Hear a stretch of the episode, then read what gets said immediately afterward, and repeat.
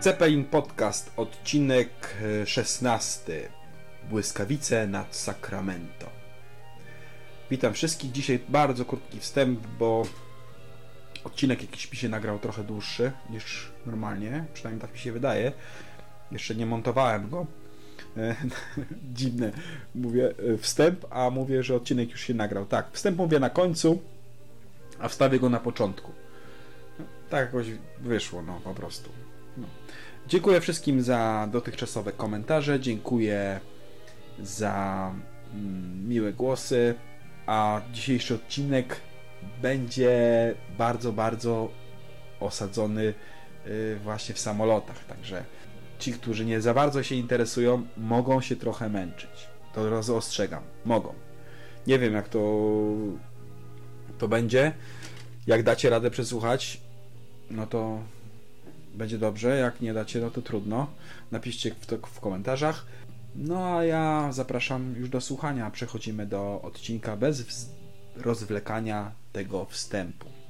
Aha, jeszcze chciałem dodać, że mogą być różnice w jakości, ponieważ nagrywałem ten odcinek na dwóch rodzajach sprzętu nagrywającego. Część na Zoomie, część y, na iPodzie. Mi się baterie skończyły w Zoomie musiałem na iPodzie i nie wiem jak to jakościowo się odbije na podcaście. No i nie będzie za dużo takich jakichś ciekawych wstawek yy, dźwiękowych ani innych, bo nie mam już na to czasu. Dzisiaj już jest poniedziałek, nagrywam ten wstęp poniedziałek, jest godzina siódma wieczorem. Jeszcze muszę to pomontować i yy, jak da radę wstawię w poniedziałek, jak nie da rady wstawię jutro, czyli wtorek. No dobra, to starczy tych wstępów, yy, startujemy.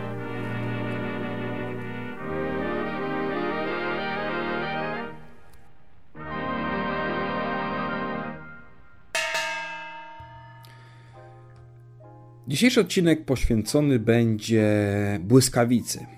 I nie chodzi tu mi wcale o grom z jasnego nieba, ani o polski niszczyciel, ani też o co to była, radiostacja, tajna radiostacja w Warszawie podczas powstania. Chodzi o samolot. A jakże? Lockheed P-38 Błyskawica. Następny artykuł właśnie z Gazeta Aeroplane prowadzi mnie na wrześniowe pokazy lotnicze e, w Sacramento w stanie Kalifornii. Dobre wino tam robią w Kalifornii, lubię. I czerwone, i białe, wszelkie rodzaje. Jest co prawda tak szlachetne pewnie jak wina francuskie, ani włoskie, ani hiszpańskie, ale ja bardzo lubię kalifornijskie wina. Dobra, ale schodząc z tematu, jak zwykle. Yy, tak jest, nie zbaczajmy z tematu. Yy, podczas pokazów lotniczych tam właśnie, w Kalifornii, odbył się zlot samolotów P-38 Lightning. Przyleciały cztery maszyny. Hmm. I pewnie śmieją wam się buzie, o, cztery maszyny. Co to za zlot? To prawie jak zlot papieżów. Papieży. To jest zlot papieży, tak. No ale cztery samoloty stanowi prawie 60% wszystkich latających maszyn tego typu. E, a miało być ich tam właściwie 5 i piątka spotkała się w Chino. E, jest właściwie to Chino, Chino, mm, Nevada chyba. W każdym bądź razie, jeżeli e, chcecie wiedzieć, co jest w Chino, no to odsyłam do podcastu nie tylko dla orów, do numeru archiwalnego, nie pamiętam jakiego. W każdym bądź razie jakiegoś serii American Experience. Tam Filip Dawidziński z podcastu Nie Tylko dla Orów opowiada o Chino i o tym, co tam się znajduje. I znowu zjechałem z tematu. Dobrze, więc piąt, ta piątka samolotów spotkała się w Chino i miała razem przylecieć właśnie na pokazy w Sacramento. No ale po drodze jeden samolot miał jakąś awarię silnika, problemy i musiał lądować e, na jakimś tam innym lotnisku, które było po drodze. No i doleciało tylko 4.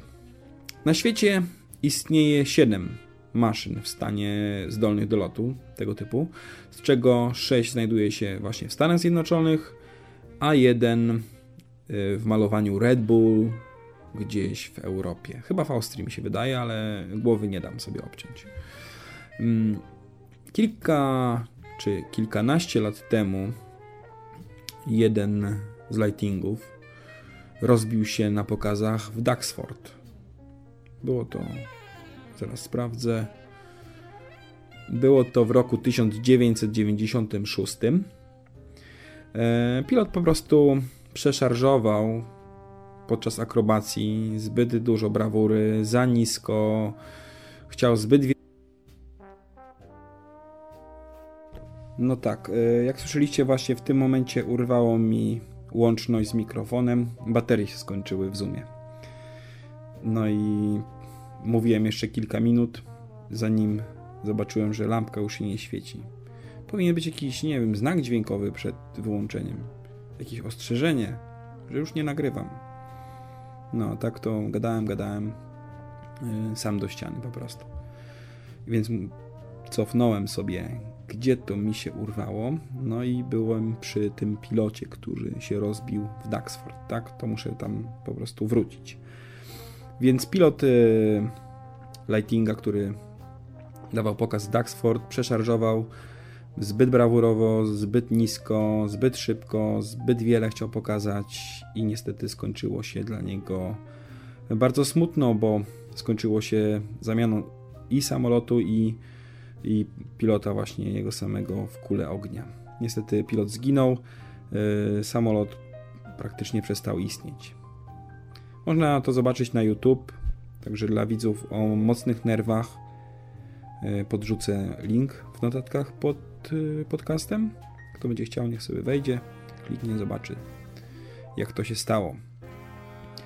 E, tak więc do Sacramento doleciały cztery samoloty i jak to u Amerykanów e, w modzie, wszystkie miały nazwy własne. Postaram się tu je przytoczyć. To była mm, Glacier Girl i słowo, które kurczę, zawsze mam problem.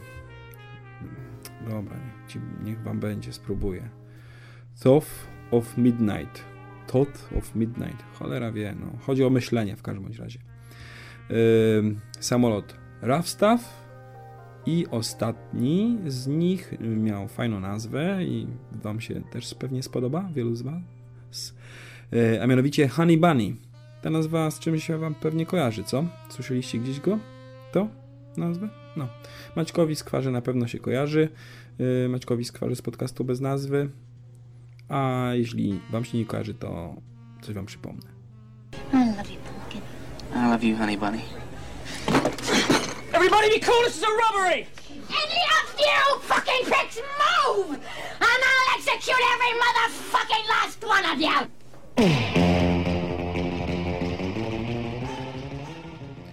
Natomiast e, ostatnim samolotem, który właśnie nie doleciał, który miał pecha i który lądował gdzieś po drodze, był samolot Skido 23.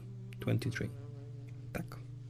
Skido 23 nie doleciał, e, a pozostała czwórka była największymi gwiazdami wrześniowych pokazów Sacramento. A zgromadziła się pokaźna ilość publiczności, bo ponad 100 tysięcy widzów oglądało te pokazy. E, I poza lightingami latał też F-22 Raptor, czyli ten myśliwiec najnowszej generacji amerykańskiej. Myśliwiec, który jest ponad wszystkie myśliwce tak sami Amerykanie uważają.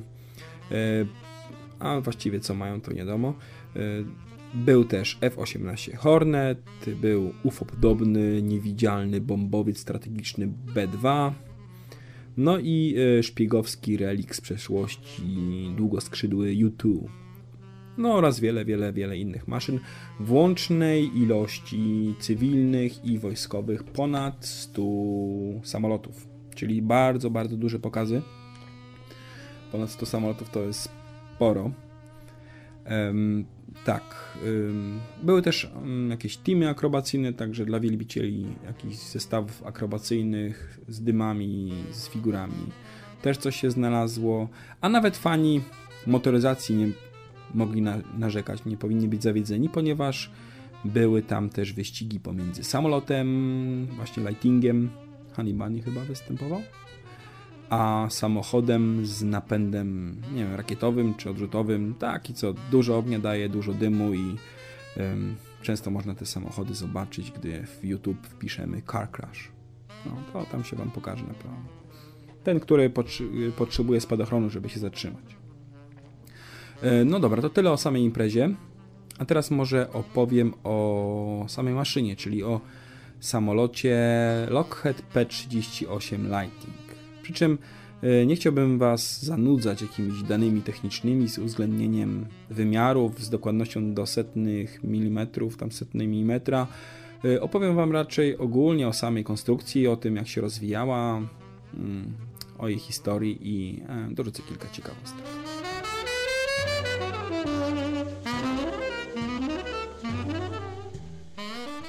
Tak, właśnie miałem maluśki wypadek, wypadek z zoomem.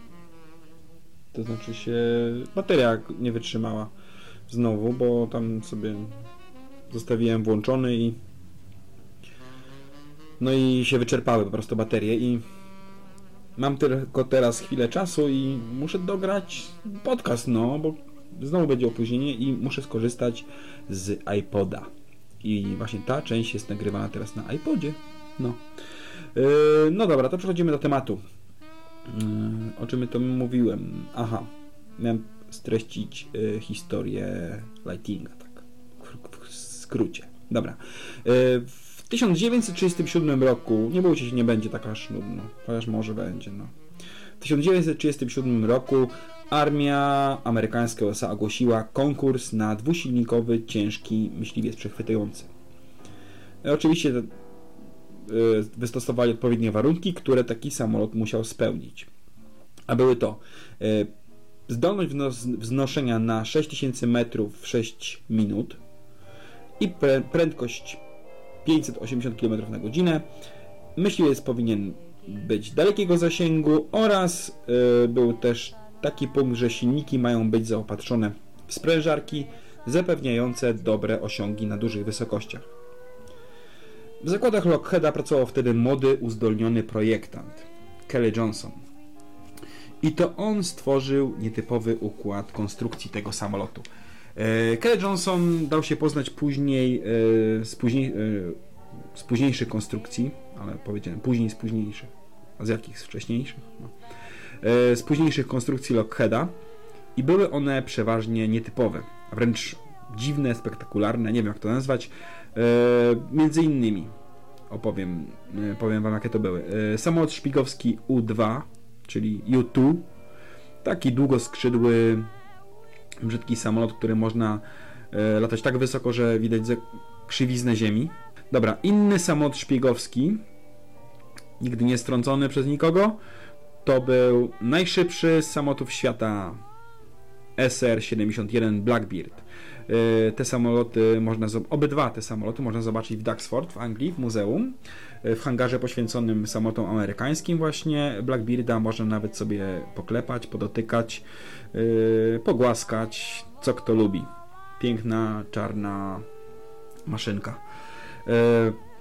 Jak wyglądał ten samolot może mm, można zobaczyć sobie w E, wygooglować sobie i Lighting i, i YouTube. No, a jak wyglądał Lighting też w sumie będzie Wam łatwiej e, zobaczyć gdzieś w internecie, ale i tak opiszę. Samolot został e, stworzony właśnie w układzie dwukadłubowym, tak zwana latająca rama, czyli silniki zostały umieszczone w dwóch osobnych kadłubach po boku, a w środku kabina umieszczona na skrzydle. Z tyłu zamykane to było usterzeniem. No nie wiem, czy to tak obrazowo opowiedziałem, czy nie. No chyba nie. Dobra, najlepiej sobie to sami gdzieś zobaczcie.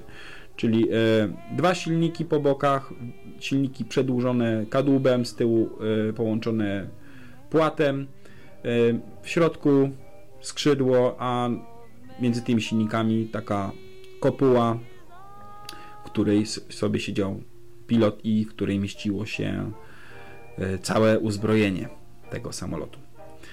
Podwozie było zastosowaniem kółka przedniego, a nie tak jak zazwyczaj e, z kółkiem ogonowym, a miało to mm, wiele plusów. Po pierwsze, podczas manewrowania samolot e, nie sterczał dziobem wycelowanym w niebo, tylko poziomo i pilot miał wtedy świetną widoczność, mógł sobie kołować i nie bał się, że gdzieś po prostu uderzy. I łatwiej słuchało się sterów na ziemi, ponieważ gdy, gdy samolot ma silniki po boku, te strugi powietrza gdzieś tam sobie odlatują, a jak ster jest położony nisko, to, to te strugi są nad, jakby nad tym sterem kierunku i ten samolot się słabo słucha podczas jeżdżenia yy, na, na polu, tam na lotnisku. Dobra.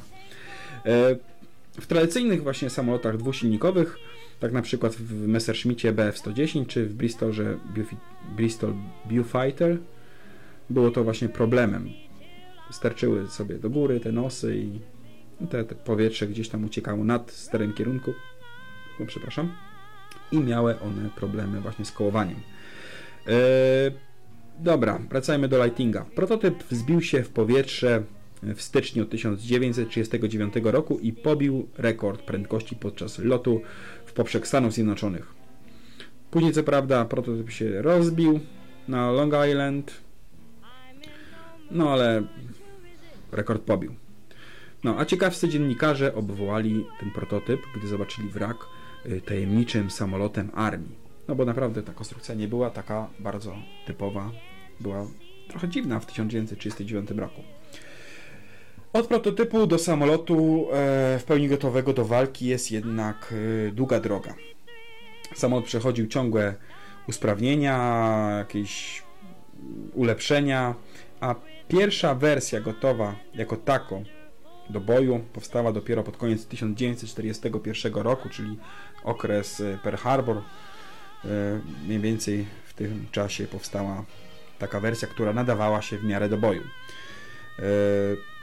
E, a w stosunku do prototypu zastosowano w niej ponad 2000 zmian, czyli cały czas coś tam nie grało, jak to w dziwnych konstrukcjach bywa. Wymienienie tych wszystkich zmian zajęłoby zapewne kilka lub kilkanaście odcinków. No więc chyba trzeba zacząć od tego odcinka. Odcinek pierwszy, yy, jeżeli chodzi o wymianę, lighting, wymianę części lightingu, yy, śmigło. Stalowe śmigło firmy Hamilton Stanton, no, no, no, no, no dobra, nie, głupoty gadam. Dobra, zamienione na aluminiowe, ale nieważne. Yy, to byłaby głupota tak gadać, nie? Dobra, dla fanatyków super szczegółów są pisane specjalne, super, super szczegółowe monografie samolotu z uwzględnieniem numerów bocznych i tego wszystkiego, to odsyłam do tych monografii. No dobra, wracamy do wątku. Na początku kariery P-38 zastosowano do zadań roz... P-38 stosowano do zadań rozpoznawczych. Umieszczono kamery, aparaty i latał on jako samolot rozpoznawczy, bo był on szybki, miał daleki zasięg, mogły latać na dużych wysokościach i Japończycy nie posiadali w tym czasie maszyn zdolnych wznieść się na tą wysokość i dogonić P-38 właśnie. Tak więc były na swój sposób nietykalne, dlatego idealne do rozpoznania. Jako myśliwiec pierwszy raz użyto lightningów dopiero latem 1942 roku w rejonie Aleutów. Potem były inne wyspy, Guadalcanal, Gwinea itd., tak itd. Tak Tych wysepek jest tam sporo. Tam piloci uczyli się techniki walki z tymi, y, tymi samolotami z Japończykami. To był dobry teren właśnie do nauki. Japończycy też nie mieli tam zbyt mocno i dobrze wyszkolonych pilotów, więc y, można było testować taktykę. Może teraz y, powiem o zaletach uzbrojenia samolotu, bo było ono naprawdę potężne. E, Lightning miał umieszczone w dziobie cztery wielkokalibrowe półcalowe karabiny maszynowe, czyli 12,5 mm oraz jedno działko 20 mm. Karabin taki, nie działko, karabin trafiał w tarczę o średnicy niecałych 2 metrów z odległości 800, 800 metrów, tak, z prędkością około 600-700 pocisków na minutę, czyli e, razy 4 dawało to siłę ognia 2800 kul na minutę, nie licząc działka 20 mm, które potrafiło robić spore dziury. Oczywiście samolot e, nie zabierał takiej ilości amunicji, ale to co zabierał wystarczało na około 40 minut ciągłego ognia. Owszem, były e, samoloty silnie uzbrojone, w czasie II wojny światowej, jednosilnikowe, ale zazwyczaj uzbrojone, mm, uzbrojenie w samolotach jednosilnikowych znajduje się w skrzydłach. I karabiny są tam tak wyregulowane, żeby skupiać ogień na celu w odległości około 250 do 280-300 metrów. Są takie te karabiny umieszczone zbieżnie. W Lightningu natomiast przy uzbrojeniu umieszczonym y, w dziobie na wprost zasięg strzału skutecznego mm, to było 700 metrów. Wyobraźcie sobie mm, taki lecący strumień pocisków o średnicy prawie metra. Mam na myśli strumień tych pocisków, a nie kaliber oczywiście. No to już daje jakieś pojęcie o sile ognia. Atakowanie tej maszyny tak od czoła nie było, zazwy było zazwyczaj złym pomysłem i Japończycy szybko tego doświadczyli. Tak więc e, taktyka walki Lightinga była taka. Nie wdawać się walkę kołową, bo Lightning był trochę za duży na walkę kołową i e, mniejsze zera z łatwością wchodziły mu na ogon, bo były zwrotniejsze oczywiście. Tylko e, Lightingiem trzeba było zająć dogodną pozycję, atakować z przewagą prędkości, wysokości zaskoczenia i i po prostu stosować się do, do, zasady nurkowanie, atak, oderwanie i ucieczka. W ten sposób. Nurkowanie, atak, oderwanie i ucieczka. W górę, aby znowu zająć pozycję i tak od nowa, od nowa, od nowa. E, I to się sprawdzało. To się sprawdzało. E, trochę gorzej było e, na teatrze wojennym w Europie, gdzie stosowano lightingi głównie do osłony wypraw bombowych amerykańskich. Tu z kolei pilot miał nie miał za wesoło, bo leci, leciał zazwyczaj na znacznej wysokości, a na takiej wysokości było zazwyczaj minus 50 stopni Celsjusza. Kabina w lightingach nie była ogrzewana, nie miał dodatkowego źródła ciepła w postaci silnika. Silniki były umieszczone po bokach i pilot taki samotny, tylko z karabinami, musiał mieć bardzo zimno. Y, o, poza tym silniki nie lubiły takich temperatur i często zawodziły dużo częściej zawodziły silniki w Europie niż to się działo na teatrze mm, japońskim. E, także w Afryce lightingi nie miały lekkiego życia, bo tam piloci amerykańscy natrafili na bardzo doświadczonych pilotów Luftwaffe, którzy potrafili związywać lightingi w walce, a w walce kołowej e, radzili sobie już z nimi całkiem nieźle. Może też powiem o takiej głównej wadzie Lightingów. Główną wadą samolotów P-38 Lighting były wielkie problemy z wychodzeniem z nurkowania. Jeśli pilot przesadził i nurkując przekroczył pewną dozwoloną prędkość, to e, wychodzenie z takiego nurkowania kończyło się zazwyczaj e, dla niego wiele stóp pod ziemią. Po prostu przy nurkowaniu prostowało ogon, ten ogon jakby nadchodził nad do góry, ojej, jak to wytłumaczyć? No po prostu strugi powietrza um, omijały e, ster głębokości, jakby dołem i ten ster się w ogóle nie słuchał e, pilota. No i po prostu nie było szans na wyprowadzenie takiego samolotu z tego lotu nurkowego. W późniejszych wersjach e, poradzono sobie z tym problemem, specja stosując specjalne hamulce. Jeśli pilot miał czas, oczywiście mógł tymi hamulcami aerodynamicznymi na tyle wyhamować samolot, że ster znowu zaczynał słuchać rozkazów i można było z takiego nurkowania wyjść.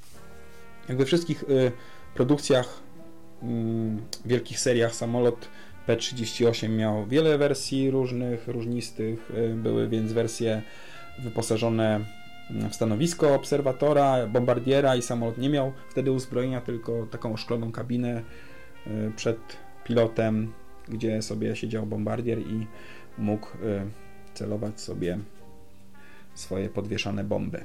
Bomby bomb mógł zabierać Lightning do 2700 kg, czyli sporo. I był wtedy takim szybkim samolotem bombowym bez uzbrojenia niestety. Były też wersje szturmowe z podczepionymi rakietami, gdzie pilot lotem koszącym mógł sobie niszczyć czołgi, pociągi, co tam chciał.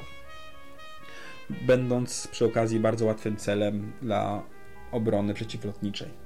W 1944 roku trafiła na front wersja P-38L. E, to był już luksusowy L, jak luksus, luksus, luksusowy samolot. Miał kierownicę, czyli taki wolant zamiast drążka i wspomaganie hydrauliczne sterowania. Pilot wykonywał tą maszyną obrót 300 stopni na sekundę i mógł to robić jedną ręką, bez wysiłku, bez siłowania się nawet na dużych wysokościach. Samolot też miał radar w ogonie, czyli coś w stylu dzisiejszy, dzisiejszego czujnika parkowania. I radar, radar ten dawał sygnał dźwiękowy oraz świetlny e, wtedy, gdy e, jakiś inny samolot dopierał się lightingowi do tyłka. No dobrze, jeszcze jakieś podsumowanie może. Już będziemy kończyć. Yy, najlepsi amerykańscy piloci latali właśnie na samolotach typu P-38 Lightning i na nich odnosili najwięcej zwycięstw. Yy, byli nimi yy, Dick Bong, takie jakieś chińskie nazwisko, ale jak się nazywał, trudno. 40 zwycięstw i Maguire 38 zwycięstw, i większość tych zwycięstw ci piloci odnieśli właśnie latając na samolotach P-38. Co jeszcze? Mm, nad Pacyfikiem posiadanie dwóch silników dawało komfort, więcej pewności pilotom. Zawsze to dobrze mieć jeden w zapasie. Na jednym silniku też dało się latać. Yy, no i udawało się czasem przeżyć i wrócić dzięki temu, że drugi silnik działał. Yy, na P-38 latał zdobywca Atlantyku Charles Lindbergh po przybyciu na front jako dobry inżynier poprzez wskazówki na temat oszczędnego latania wydłużył znacznie zasięg myśliwców. Taka jeszcze była jego rola, nie tylko bohatera, nie tylko pierwszego człowieka, który przeciął samotnie Atlantyk, ale też jako dobry inżynier właśnie pomógł amerykańskim pilotom. Y, najbardziej pamiętną akcją tych samolotów był rajd, by zestrzelić Yamamoto, sprawcy klęski Amerykanów w Pearl Harbor. Odbyło się to 18 kwietnia 1943 roku. Wywiad był dobry, doniósł gdzie będzie lecieć, jaka będzie obstawa i e, amerykańscy właśnie kryptolodzy złamali dobrze informacje o tym locie. Wyposażono eskadrę P38 dodatkowe zbiorniki paliwa, aby zwiększyć ich zasięg, no i wypuszcz i 16 P38 wystartowało z Guadalcanal, by zestrzelić generała Yamamoto. Dokładnie o wyliczonej godzinie napotkano dwa bombowce z eskortą. W jednym z tych bombowców właśnie był e, Yamamoto. Zestrzelono oba. E, Yamamoto zginął. W drugim e, był konradmirał Ugaki Ugaki. Napisane mam Ugaki, żeby nie zapomnieć. Chyba dobrze. Może tak lamba zgroliłem, że nie wiem. Chyba Ugaki. No dobra, będę kończył. Jeszcze, jeszcze takie małe podsumowanie, że w czasie swojej służby myśliwce P-38 strąciły tylko na froncie w Pacyfiku około 5000 samolotów wroga. Y, po wojnie przerwano produkcję tego samolotu z powodu wysokich kosztów produkcji a łącznie wyprodukowano przez cały okres wojny około 8800 tych samolotów. No do dziś, jak mm, mówiłem na początku, tych latających przetrwało 7. No i to tyle będzie. Mam nadzieję, że zbyt Was nie zanudziłem. Był taki mocno samolotowy odcinek i w sumie chyba taki najbardziej hardkorowy, jeżeli chodzi o samoloty. Nie wiem, sami powiedzcie, napiszcie w komentarzach, jak wy to odebraliście, czy dobrze się słuchało, czy nie. Eee, Piszcie komentarze, a ja już będę się z Wami żegnał. Do następnego tygodnia, a w następnym tygodniu y, mam coś w planie, ale y, a może zrobię coś całkowicie innego. Nie wiem. To tyle na dziś. Żegnam i cześć. When sweet Lorraine, that.